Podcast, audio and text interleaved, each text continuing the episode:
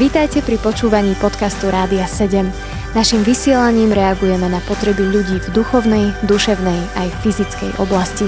Cez ETR Rádia 7 chceme odrážať vzťah s Bohom v praktickom živote. Milí poslucháči, vítam vás pri počúvaní našej relácie Nádej bez nádejí a tak ako obyčajne mám hostia v štúdiu. Dnes je týmto vzácným človekom Slavo Kráľ. Slavo, vitaj. Ďakujem pekne. Som rada, že si prijal moje pozvanie a teším sa, že budeme môcť nahrať spolu reláciu o tebe, pretože ako viete, iste milí poslucháči, Slavom je náš spolupracovník, ktorý pripravuje pravidelne retro kluby, ktoré sú veľmi počúvanou reláciou, ktoré vysielame vždycky pravidelne každý štvrtok. Takže ak ste ešte niektorí nezaregistrovali, môžete sa naladiť na vlnu Rádia 7 večer vždy po 20. hodine a vypočuť si retro klub so Slavom Kráľom. Vždy vo štvrtok. Vždy vo štvrtok. A teda ideme k našej relácii Slavo. Teraz niečo o tebe. Nebudeme sa rozprávať úplne len tak o hudbe a o pesničkách, ale tak trošku aj o tebe. A moja prvá otázka hneď na teba, Slavo. Povedz nám, do akej rodiny ty si sa narodil? Aké hodnoty ovplyvňovali tvoj život? Čo ťa formovalo? A možno aj akú rodinu máš teraz ty? Niečo o sebe. Máš slovo. No ja keď začínam roz, robiť nejakú reláciu pre Rádio 7, tak začínam to. Prajem vám príjemný a pokojný večer. Tak ale teraz nie je večer, takže ja začnem. Takže ďakujem pekne za pozvanie. Som rád, že tu môžem byť na tomto mieste a že sa môžeme trošku rozprávať. Odpoveď na otázku. Narodil som sa do kresťanskej rodiny, do vzácnej kresťanskej rodiny, kde mama i otec boli slúžiaci a praktizujúci kresťania u nás boli stále hostia, to mala na starosti mama, ale tých hostí vždy dovedol otec. Otec okrem toho chodil, on mal civilné zamestnanie, aj keď bol pracovník cirkvi, on chodil po celom Slovensku, ešte aj po celom Československu ako tajomník cirkvi a okrem toho svoje zamestnanie, takže mal toho celkom dosť. A takže my sme ho aj málo poznali, ale ten jeho duch bol stále tam pri nás. My sme vedeli, čo si môžeme dovoliť, čo si nemôžeme dovoliť, aj keď prakticky každodenne nás vychovávala naša mama. Na to pranie, varenie, žehlenie, zdvihnutý prst, mm-hmm. také nejaké výchovné, výchovné zásahy, Pamätám si, raz sme boli s otcom na železničnej stanici v, v Žiline a tam v jednom takom stánku sme našli ozdobnú varechu a tam bolo napísané, že ženské právo. No a tak toto sme kúpili maminke No a maminka to aj na mne zlomila. No teda. Takže ona nás vychovávala ozaj tak statočne dobre, mm. ale pritom stíhala robiť aktívnu pracovničku v nedelnej besiedke. Mm-hmm. To vtedy v tej nedelnej besiedke, to za totality bolo také, také zvláštne. To nebolo možné si rozmnožovať materiály. Oni dostali nejaké materiály, hlavne tie obrázky, ktoré sme si potom ako my deti mohli vymalovávať, tie vymalovávánky s biblickými príbehmi, no ale to bolo treba rozmnožiť. Vtedy neboli rozmnožovacie stroje ako dneska, že strčím tam jeden papier, vypadnú mi dva. Áno. Nie, ale takže to sa robilo na ozalit. To bol taký, taký citlivý papier. To sa strčila e, bola fólia, na ktorej to bolo nakreslené. Tá fólia sa dala na tú ozalitovú fóliu, zase druhú, medzi dve sklá, ktoré vybrala zo skrine, zo sekretáru a bolo to treba osvietiť na slnečnom svetle. Tak ona sa teraz touto veľkou tou sklenenou tabulou vždy postavila do okna a nechala to ožarovať nejakú tú minutu a potom to strčila do pripravenej nádoby, kde bol na spodku čpavok. A samozrejme ten čpavok voňal, lepšie povedané smrdel po celom byte našom. No a keď aj ľudia prišli, no čo to ten, ten čpavok takto cítiť a tak nemohla povedať, viete, ja robím pre nedelnú besiedku, toto aby uh-huh. deti. Aj tak ju ľudia videli, išli po ulici a vidia, čo tá pani tam drží v tom, medzi, v tom okne, uh-huh. také tie dve lesknúce sa tabule. No tak a to boli také doby, že uh-huh.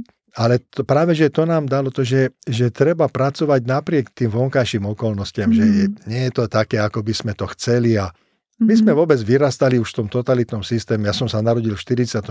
takže my sme si to ani nevedeli inak predstaviť, že existuje nejaká sloboda, že je možnosť nejaká, že môžeme využívať takéto, takéto veci. Mm-hmm. Tak to bolo Čiže to bola naša rodina. E, taký zaujímavý jeden taký postr, taká jedna príhoda. My sme vyvádzali a s mojim starším bratom, ktorí sme boli dvaja takí rovnako vekoví približne, on bol o dva roky starší. My sme vyvádzali a, a ešte aj návšteva tam bola u nás, nama, nás napomínala, my sme si to nevšímali tom prišiel otec. Ako náhle otec vstúpil, no tak mama, takí sú zlí títo chlapci a on hneď po nás skočil. Ja som sa rýchlo schoval pod stôl, ale Bohu sa chytil a zmastil ho. Dobre, a potom sa opýtal, a čo urobili? No a tak toto Bohuž ešte aj dnes si spomína na to, že tak toto bolo veľmi nespravodlivé, že tak najprv ma zbije a potom sa opýta, že čo urobil. A čo ste urobili? No. Nepamätáš ja si, nepamätám, čo. Ja si pamätám, že ja som mal bezpečný ukryt pod Áno. stolom. Slava, a koľky teda ste boli súrodenci? My sme traja. Mm-hmm. Najstarší brat Milo, ten je o 11 rokov starší od mňa. Mm-hmm. A to bolo vždycky aj on nás viac menej vychovával. My sme boli takí vz pyšný na ňu, keď on bol vojak, tak on mal 20 rokov vojaka, ja som mal 9 rokov, čiže mm-hmm. ja som každému hovoril, že ja mám brata vojaka. Mm-hmm. A v takže, uniforme nie. No. Hej. Takže tak. Ale mm-hmm. na mňa veľmi vplýval, možno, že až v neskoršom veku, môj starý otec, čiže otec môjho otca. On bol neveriaci človek, on bol ateista, by sa dalo povedať, ale v prvej svetovej vojne ešte bol akože vojak, niekde ja neviem, kde to bojovali, a tam mu jeden svedčil z kresťanských zborov. Mm-hmm. A mu povedal, lebo videl starého otca fajčiť, tak povedal, že ty si trojnásobný vrah. Fúha. Poprvé si vrah, že ničíš svoje telo. Mm-hmm. Po druhé je to, že ničíš tých, čo to musia dýchať, dýchať okolo mm-hmm. teba, čiže to je druhý, prichádzajú o svoj život aj oni a potom aj tí, čo to na tých e, kávových plantážach pracujú, tak oni tým, že to dýchajú celý život a v tom žijú, tak sa im skracuje život. Čiže ty si vlastne pretože fajčíš a oni to vyrábajú a toto, tie smrady sú okolo toho, tak ty vlastne si trojnásobný vrah. A v Biblii je napísané, že vrahovia do nebeského kráľovstva neprídu. A to tak zapôsobilo na môjho starého otca, že on ozaj odovzdal tam, ako bol, odovzdal svoj život Pánu Bohu. Ale to nie, že on odovzdal svoj život Pánu Bohu, to sa zmenilo u nich všetko. On ešte hovoril, že ešte tá kráva v maštali musí spoznať, že ja som kresťan. Mm-hmm. On začal svedčiť, využívať každú jednu príležitosť. Mm-hmm. Ale to ozaj bolo tak, že on, konkrétne som zažil, keď som bol na prázdninách, no malý chlapec, oni mali v dome krajčírstvo. Módny salón ano. dokonca. To bolo v Turčanských tepliciach, také dobre tam šili a mali tam aj učnice a jedna uč, učnica sa vydala. A raz v nedelu prišla ukázať toho svojho manžela. A teraz už sme tam všetci sa, sme sa tam stretli v tom vestibule a, a tak ona, tak toto je môj manžel. A starý otec neváhal a povedal hneď, a toho väčšného manžela už máš? A ona teraz taká ostala, no, no veď to je on, nie? Chuderka moja nechápala, o čo ide. Ja som sa aj neval. Čo? Otec, starý otec už viacej nepovedal, ale toto on musel povedať. Mm-hmm. To mhm. bolo v ňom a on ozaj kade chodil, tade svedčil. A nielen, že, že svedčil slovom, ale on svedčil aj skutkom. On napríklad išiel, oni nemali zhromaždenie, nemohli sa stretávať v nedelu, lebo tam nebolo, u nich v dome sa stretávali. Ale potom chodil do zhromaždenia už teraz neviem presne, či do Bystrice, ale no neviem, skrátka museli s vlakom. Ale v Turčanských tepliciach bola taká malá železničná stanička, že v nedelu lístky nepredávali. Takže on musel nastúpiť do vlaku a kúpiť si lístoku z prievodcu. No lenže raz sa stalo, že, priš- že nastúpil do toho vlaku a sprievodca celú dobu neprišiel. Tak on, keď prišiel do cieľovej stanice, tak si kúpil spiatočný lístok a ten lístok zahodil. Nie, že sa potešil, jo, ušetril som. Ano. Nie, on raz, keď vstúpil do toho vlaku, tak si uvedomil, že on vlastne uzavrel zmluvu s tou firmou, ktorá mm-hmm. ho mhm. preváža, tak je on povinný zaplatiť. Mm-hmm. Taký že, ridzi charakter. Áno, a, ale to všetko tým, že on sa obrátil a takto sa úplne to zmenil. Je svedectvo. A, takže, mm-hmm. a v tomto je on takým veľkým príkladom, tento môj starý otec. Skvelá, Slavo. Tak e, budeme pokračovať po piesni v tvojom svedectve. Zostaňte s nami, milí priatelia. Počúvate podcast Rádia 7. Milí priatelia, vypočúvate reláciu Nádej bez nádejí. Mojím dnešným hostom je Slavo Kráľ a rozprávame sa o jeho živote a tak trochu sme si zaspomínali na časy, keď sa Slavo narodil a dokonca konkrétne spomína príbeh so svojím starým otcom, ako Pán Ježiš zmenil úplne celú ich rodinu a máš úžasné dedictvo, Slavo, takže pokračuj, ako to bolo v tej rodine tvojho starého otca, čo ťa tak ovplyvnilo, že tvoj život je taký, ako ho dnes poznáme. My sa k tomu dostaneme neskôr, ale poďme do spomienok ešte. Starý otec bol starý otec, ale ten vplyv jeho obratenia sa prejavil v celom dome, čiže vo všetkých ostatných členoch tejto rodiny. Celý dom spolupracoval, hlavne cez vojnu oni sa mohli dokázať v rôznych situáciách, ktoré im táto situácia priniesla. Oni mali veľký dom, poschodový dom a v ňom mali krajčírskú dielňu.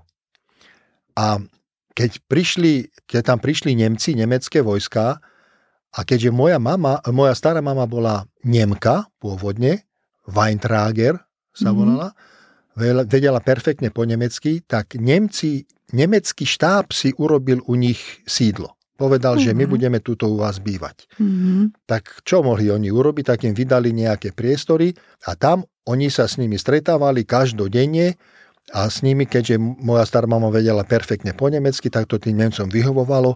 No a, ale tá krajčovská dielňa stále fungovala.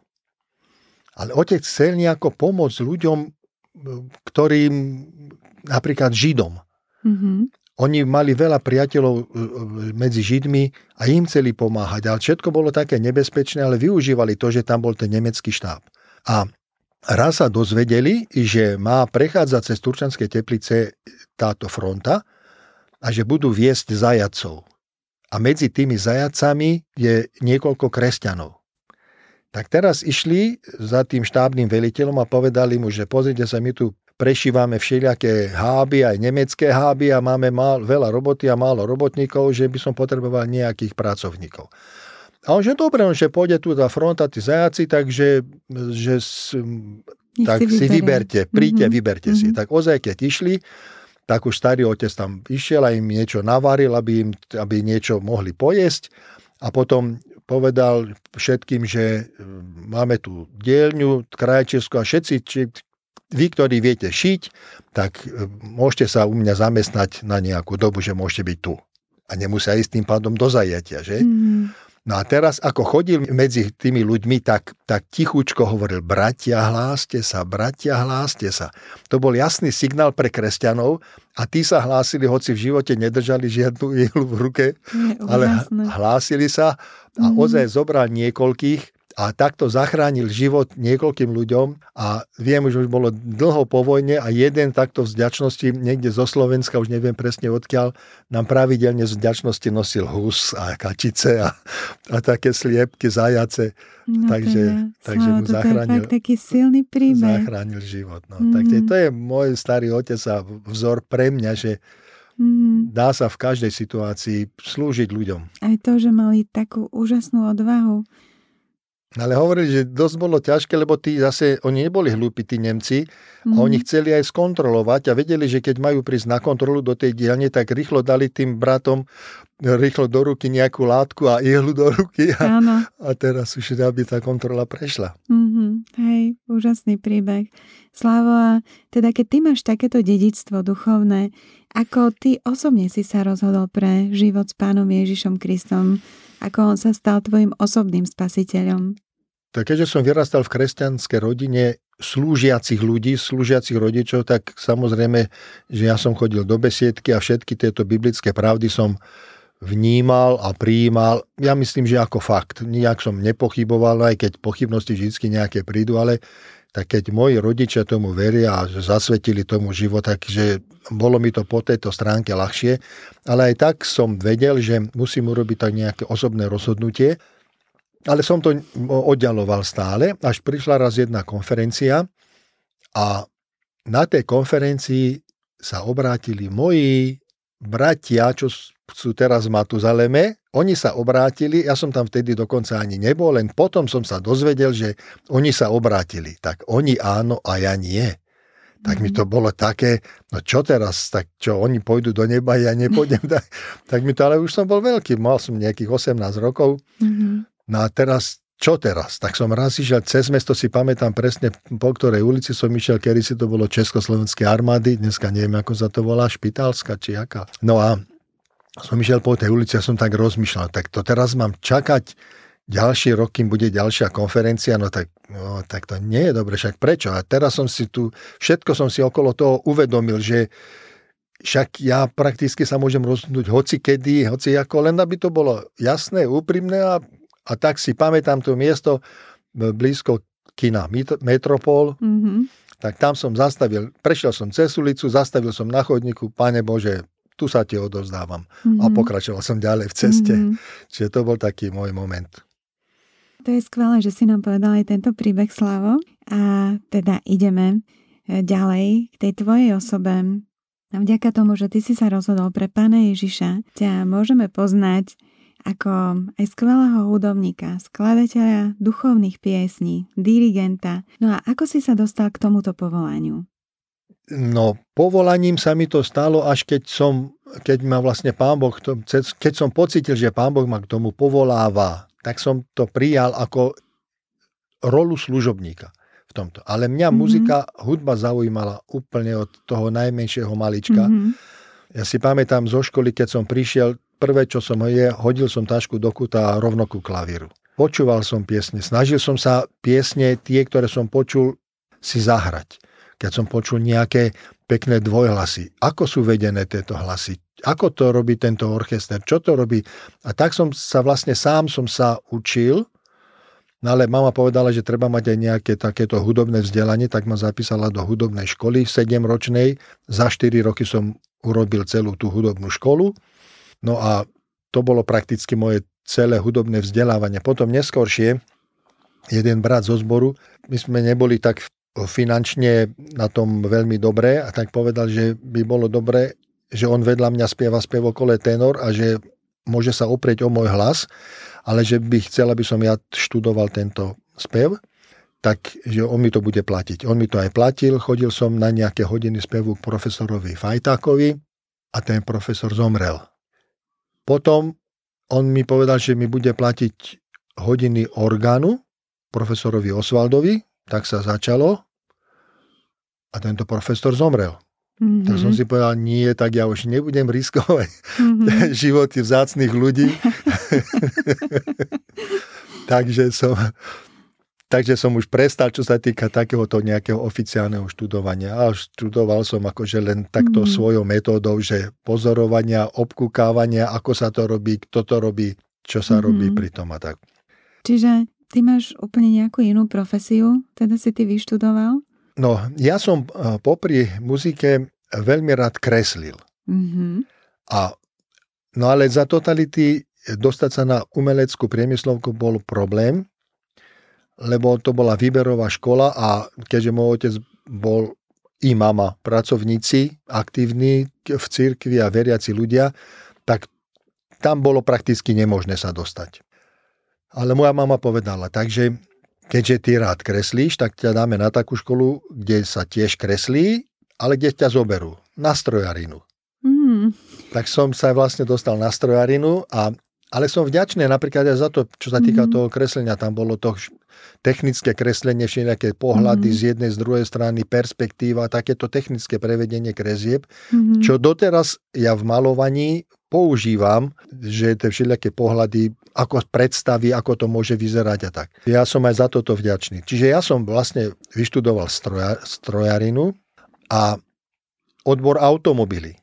A tak som sa dostal do vedúcej pozície v autoservise. Ja som auta neopravoval, ale som zabezpečoval kontakt medzi e, zákazníkom, ktorý prišiel s pokazeným autom a medzi tým mechanikom, ktorý to opravoval. Ano. Tam som bol 13 rokov a po 13 rokov, aj keď to bola práca ako práca, že s ľuďmi a tak, ja neviem robiť nejakého vedúceho pracovníka, neviem byť prísny. tak a tam niekedy treba byť prísny, niekedy sa treba pohádať. Toto ja som nevedel, som si vždycky myslel, že s tým, že sa dohodneme, že sa to, že sa to dá, že to bude fungovať, ale nefunguje to a nakoniec po 13 rokoch som bol rád, keď som toto mohol opustiť a išiel som robiť do, e, do reštaurátorských ateliérov. V reštaurátorských ateliéroch som prakticky hneď dostal jeden ateliér na starosti so 17 akademickými reštaurátormi olejomalieb.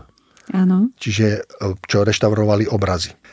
No a to bolo tak urobené, že ja som zase e, nereštauroval, nemaloval som tie obrazy, ale som sprostredkoval kontakt medzi čo viem, kostolmi alebo medzi múzeami, ktoré mali tie obrazy a tými reštaurátormi. Čiže robil som ako v servise, lenže neboli to auta, ale boli to obrazy. Áno.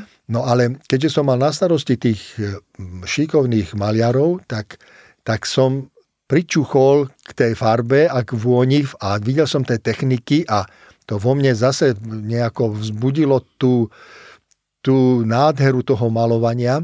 A navyše ešte v mojom susedstve býval jeden vynikajúci celoštátne uznávaný reštaurátor a on sa nejak tak zamiloval do toho, čo ja robím, videl moje tie amatérske všelijaké pokusy a on chodil ku mne alebo ja k nemu a on mi hovoril, toto takto robíš, toto robíš dobre, toto robíš zle. Toto, čo si teraz urobil, to sa učí na vysokej škole v druhom ročníku, toto v treťom ročníku. A ja som povedal, škoda, že nemám takú nejakú školu. A on povedal, to je dobre, že nemáš takúto školu, lebo keby si mal školu, ktorý, že by ťa viedol nejaký e, umelec, tak by si robil ako ten umelec. Ale ty ideš podľa svojho. Môžeš si svojou vlastnou cestou. Je dobre, že ty nemáš túto školu akože nadanie mám, tak len treba robiť, robiť, robiť. No a tak som robil, robil a on ma tak 5 rokov ma viedol, by sa dalo povedať. Mm-hmm. Až potom prišla táto zmena systému a mohol som sa osamostatniť a dokonca ma tie obrazy začali živiť. Takže, čiže od 90. roku vlastne robím to, čo ma baví. Hudbu a malovanie. A to by som doprial hoci komu, že Hej, to je krásne, keď robíš to, čo, ťa, čo miluješ, túto mm-hmm. prácu. Hej. Ešte k tomu môžeš to robiť ako pracovník na Božej vinici. Tak to je fantastická kombinácia. Ako ťa tak počúvam, tak si hovorím, že taký krásny príbeh, že ako Boh viedol ten tvoj život, aj keď bola tá doba obmedzená, čo sa týka tvojho rozvoja, že napriek tomu vidím tam tú Božiu ruku. Hmm. Počúvate podcast Rádia 7. Milí priatelia, vy počúvate naďalej reláciu Nádej bez nádejí. Mojím hostom je dnes Slavo Kráľ a jeho život je plný nádherných príbehov, tak sa teším, že budeme pokračovať. Slavo, kto teba v tomto umeleckom smere ovplyvnil celý tvoj život? Povedz nám. Keď počujem slovo umelecké alebo umenie, že to, čo ja robím, že je umelecké, tak vždycky ako keby rozprávali o niekom inom. Nikdy som sa za umelca nepovažoval, lebo podľa mňa umelec to je niečo čo je vyštudované, čo je fantastické, čo je, ja neviem, nikdy som si ozaj nepripadal ako umelec. Len potom som sa pozrel do slovníka, čo to vlastne znamená, že umelec alebo umelecký prejav. Že to je vlastne, umelec je ten človek, ktorý dokáže nejakú skutočnosť pretransponovať iným ľuďom tak, aby tomu rozumeli. Niečo.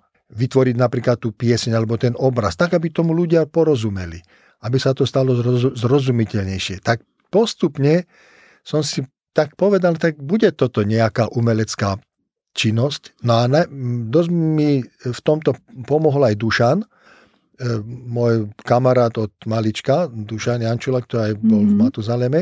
A on povedal, že, že Slávo piesne neskladá. Oni sú, tie piesne, len Slávo ich objaví a posunie ich ľuďom. Krásne. Lebo že on si nevie napríklad predstaviť, že by pieseň Ty si môj pastier neexistovala vždycky. Ona tu vždycky bola, len sme ju nepoznali a potom prišiel Slávo a pán Boh mu dal tú možnosť, že zobral tú pieseň a doniesol ju tam. Krásne, a ja som to toto prijal. Ja som mm-hmm. toto prijal. Mm-hmm. Čo sa týka samotnej hudby, e, moja mama mala na mňa veľký vplyv. Ona bola môj prvý kritik. Spomínal som starého otca, čiže aj môjho otca, v tej rodine, keď bývali, keď boli spolu za vojny, že pomáhali Židom a v jednej také veci pomáhali, oni z tých Židia sa odsťahovali a vzácne kusy nábytku rozdávali po svojich známych, ktorým dôverovali. A našim dali klavír. No a tento klavír, skončila vojna, ja som sa narodil, my sme mali tento klavír stále doma. A naraz prišiel list, že ten a ten si príde pre klavír. No ale ako ja teraz bez klavíra, už som začal chodiť aj na hudobnú školu a keď ten človek ozaj prišiel, tak ja som objal klavír a on keď to videl, tak povedal, tak ja vám tento klavír nemôžem zobrať. Mm-hmm. A mama povedala, len ho berte čím skôr. Mm-hmm. Tak ho aj zobrali, ten klavír, no ale ja som chodil do hudobnej ďalej, takže ja som si nakreslil klaviatúru na papier a tak som cvičil. No teda. A tak som chodil To bola do... láska k hudbe, to naozaj. láska k hudbe. No a potom sme objavili našu jednu tetu v susednej ulici, ktorá mala nevyužitý klavier, tak tam som chodieval vždycky na hodinu denne sme sa dohodli, keď mali tak trošku voľnejšie, tak tam som chodieval mm. cvičiť. Čiže otec si to vtedy nemohol dovoliť tento klavier kúpiť. A potom až neskôršie, keď sme sa tak zmohli, tak uh, sme už si kúpili klavír. Tak ja som, mali sme doma harmoniku, tak som hral aj na tejto harmonike. A tam som zložila jednu prvú pieseň. Mojimi kostrbatými prstami som napísal aj donvod, také prvé noty, také všelijaké, napísal som tú pieseň. A prepáč, že, že ti skočím do reči, asi pamätáš si, že koľko si mal rokov vtedy? Čo ja, čo ja viem, no keď kostrbaté noty, no tak do tretej, druhej triedy som chodil, no tak nejako. Ja, ja som sa, že tínedžer, ale tak nie, nie, nie, nie, nie, malý, malý chlapček. Malý. Mm-hmm. Mama, mama, zložil som pieseň. No tak mi ju zahraj. Tak som ju zahral. Ona, ja to poznám, to je z nášho spevníka blízko pri cieli. tak to bola moja... maminka povedala hneď pravdu. to bola moja prvá pieseň. No tak ma to sklamalo, ale ale som si povedal, že tak budem aj na budúce krádnuť v úvodzovkách, ale musím byť opatrnejšie, musím tam urobiť také zmeny, aby to ľudia nepoznali. a ja to ne tak na odľahčenie. Áno, jasné. Takže takto začali vznikať tie tvoje prvé piesne, Slavo. A teda už prehúpnime sa do staršieho veku, keď e, naozaj si aj začal skladať, aj si začal pôsobiť v tej svojej skupine Matuzalem, ako si už viackrát spomínal aj v tejto relácii. Povedz mi, čo teba tak inšpirovalo ku skladaniu alebo k objavovaniu tých piesní? Poviem to tak, že to je taká fráza možno, že život, sám život. Ozaj, ja som robil to, čo som aktuálne prežíval.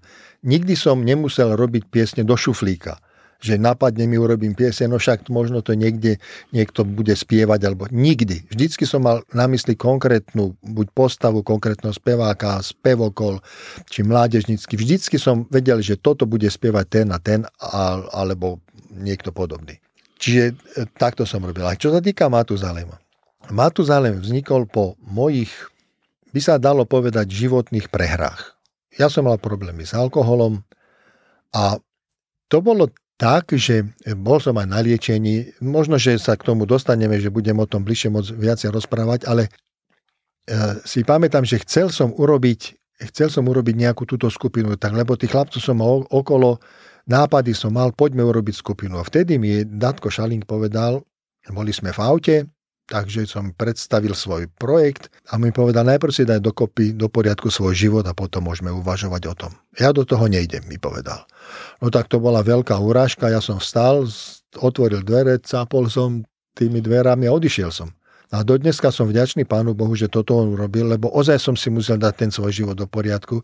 Potom sme vytvorili túto skupinu a texty boli tak veľmi dôležité, že vždycky pri každom nácviku, keď som priniesol novú piesne, tak sme si najprv prečítali text až keď sa všetci s tým mohli stotožniť, až vtedy sa začala nacvičovať tá pieseň. No a v tých piesniach som to, čo som všetko prežil v, tém, v tom uzdravovaní, v tom období uzdravovania, v tom období návratu k Bohu, prekonávanie prekážok, v tom alkoholizme, to všetko sa odzrkadlilo v piesniach. Tam je, mm-hmm. utekaj, bratu môj, utekaj, aj keď nohy veľmi ťažké máš. Utekaj, od hriechu utekaj. Mm-hmm. Ale keď sme vydali prvé CD, tak sme urobili k tomu aj spevník.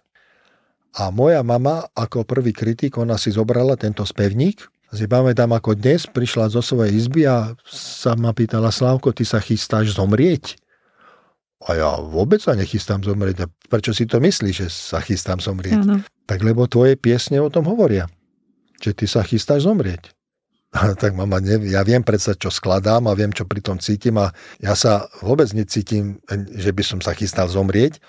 A ona teraz otvorila ten spevník a tam bola prvá pieseň. Na ceste som a nevrátim sa späť. Druhá pieseň. Dokedy ponecháš priestor a čas mi tu na zemi. Tretia pieseň. Ja zaletím. Áno. Takže mala pravdu celkom. A zrazu on, som si tak, áno, ona mala pravdu. Áno. A zvláštne napríklad je aj to, že potom, keď Dušan zomrel a tieto piesne, o ktoré absolútne neboli o smrti, naraz dostali úplne inú vôňu. A, a pri týchto piesniach som, ja vtedy, keď Dušan odišiel, som preplakal veľa chvíľ, že, že ak, aké tie piesne sú také, že ako keby sa vedeli prispôsobiť, ako keby vedeli zhodnotiť, prejaviť tú atmosféru, ktorú práve prežívame a ktorú potrebujeme prežiť a ktoré nás tie piesne pohľadia, usmernia, že sú vyslovene užitočné, ako keby tie piesne žili v skutočnosti. Že to nie je len nejaká piesne na nejakú príležitosť, ale tam je, tie piesne sú, no, že majú svoj život, by sme mohli povedať. Ten čas nám tak rýchle uteká a ja som veľmi rada, že hovoríš tieto svoje príbehy a teším sa, že budeme mať možnosť nahrať ešte ďalšiu reláciu a možno aj relácie spolu. Ale úplne nakoniec tejto by som ti dala otázku. Máš nejaký svoj verš z Božieho slova, ktorý je pre teba taký možno kľúčový? Mojím obľúbeným veršom je zo Žalmu 127. hneď prvý verš. Ak nebude hospodin stavať dom, nadarmo sa namáhajú tí, ktorí ho stavajú. Ak nebude hospodin strážiť mesto, nadarmo bdie strážca. To je 127. žalm. 127. žalm, hneď prvý verš. Mm-hmm. No a toto ja si uvedomujem pri každej práci. Mm-hmm. Môžem ja robiť to, i to, i to, i to. Pokiaľ pán Boh nebude robiť svoju prácu, on vlastne našu prácu ani nepotrebuje, on, ale on potrebuje naše srdce. A pokiaľ nebude mať to srdce a pokiaľ Pán Boh to nebude robiť, tak tá práca by bola vyslovene zbytočná. Myslím si, že si dal takú krásnu bodku aj za týmto našim rozhovorom. Ďakujem ti veľmi a milí poslucháči, ďakujem aj vám za pozornosť, že ste nás počúvali. Prajem vám naďalej požehnaný čas a takisto vám prajem nádherné príbehy s Pánom Ježišom Kristom, ktoré sú špeciálne pre vás pripravené. Verím, že sme vás inšpirovali. Túto reláciu pre vás pripravila Lenka Zuštiaková. Do počutia. Počúvali ste podcast Rádia 7. Informácie o možnostiach podpory našej služby nájdete na radio7.sk.